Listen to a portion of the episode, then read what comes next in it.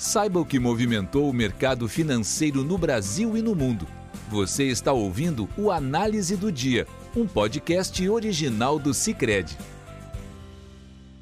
Olá pessoal, sou João Moreira, economista do Cicred. Hoje é dia 8 de abril de 2021, quinta-feira, e a gente vai comentar sobre os principais movimentos do mercado financeiro hoje a agenda doméstica foi meio vazia, sem grandes indicadores relevantes para o mercado e acabou que repercutiu bastante aí as declarações do diretor de política econômica do Banco Central, Fábio Kanzuk, no dia de hoje. Tá? É, é lá fora é, foi divulgada a ata da reunião de política monetária do Banco Central Europeu, que acabou dando um pouco o tom do mercado. Fique com a gente, pessoal. Começando pelos mercados internacionais, hoje foi divulgada a ata do BCE, que é o Banco Central Europeu. A autoridade reforçou sua despreocupação com a inflação, sem ver necessidade de aumento de juros. A visão do, do BCE é muito parecida com a do Fed, né, que foi divulgada ontem, de que a elevação que a gente tem visto na, nos juros das trevas reflete muito mais uma perspectiva de crescimento global mais forte é, aliado aos pacotes fiscais, à vacinação com sucesso nos Estados Unidos, do que é, uma expectativa de inflação mais alta. Né? É, na agenda de indicadores, a Eurostat divulgou o PPI de fevereiro, é, o índice de preços ao produtor da zona do euro, que avançou 0,5%, ficando um pouco abaixo da expectativa do mercado, que era de 0,6%. Com isso, nos últimos 12 meses, o PPI acumula alta de 1,5%. Na Alemanha, a Destat divulgou alta de 1,2% nas encomendas da indústria em fevereiro em relação a janeiro, resultado um pouco acima do consenso de mercado, que era de 1% de crescimento. Olhando para os ativos, hoje a gente teve um, um processo de redução nas treasuries americanas, que, como a gente tem comentado, né, vem subindo desde o início do ano.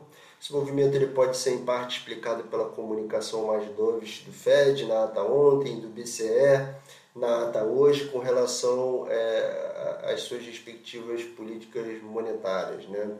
Hoje o, o Jay Powell, o presidente do Fed, participou de um evento do FMI e repetiu esse argumento é, de continuidade das medidas de apoio à economia para ajudar a acelerar a recuperação do mercado de trabalho e tudo. Então, é, é, essas declarações também podem ter contribuído nessa redução das treasuries. Tá? Com isso, as bolsas se beneficiaram, o S&P 500 estava subindo 0,4% e o Dow Jones subindo 0,2%. Olhando para o petróleo, os preços fecharam-se em direção única, com o Brent subindo 0,1% no preço do barril é, com entrega para maio e o WTI caindo 0,3%.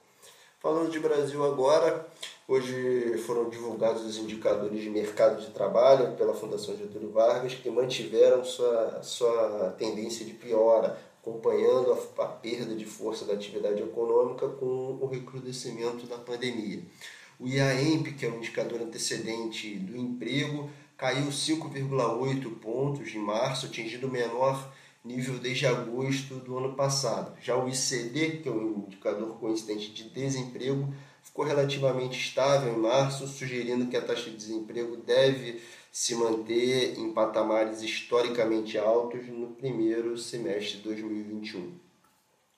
Hoje, o diretor de política econômica do Banco Central, o Fábio Kanzuk, participou é, de um evento privado e, pelo que a gente leu na imprensa, né, ele se se posicionou de maneira a reforçar o compromisso da autoridade monetária com a meta de inflação, mas com algumas falas é, um pouco mais doves, né, que acabaram chamando a atenção aí da gente. Por exemplo, é, ele manifestou é, é que a partir da próxima reunião o Copom vai ter como horizonte relevante apenas a meta de inflação é, de 2022, né? Então ele admitiu ali menos munição, ou quase nenhuma munição, para influenciar a, a, inflação de 2021, que pelas expectativas é, do mercado deve terminar o ano bem perto do teto da meta de inflação. Né? E a outra manifestação foi no sentido de reforçar a, a expectativa, né, o compromisso de alta de 0,75 pontos percentuais na próxima reunião e também a sua visão de uma é, o plano né, de voo do Copom de uma normalização apenas parcial da taxa de juros nesse ciclo de elevação da Selic que se iniciou em março. Né? Então, com essas declarações aí, influenciada, influenciado também pelos juros mais baixos lá fora, os DEIs fecharam em baixa, contrato para janeiro 25, por exemplo, é, fechando com taxa de 8,11% contra 8,38% ontem. O dólar perdeu força, estava caindo aí 1,3% na hora do fechamento do podcast, cotado a R$ 5,57, enquanto o Ibovespa subia 0,7% nessa quinta-feira. Pessoal, nós ficamos por aqui, um abraço e até amanhã. Tchau. Você ouviu o Análise do Dia, um podcast original do Cicred. Até a próxima!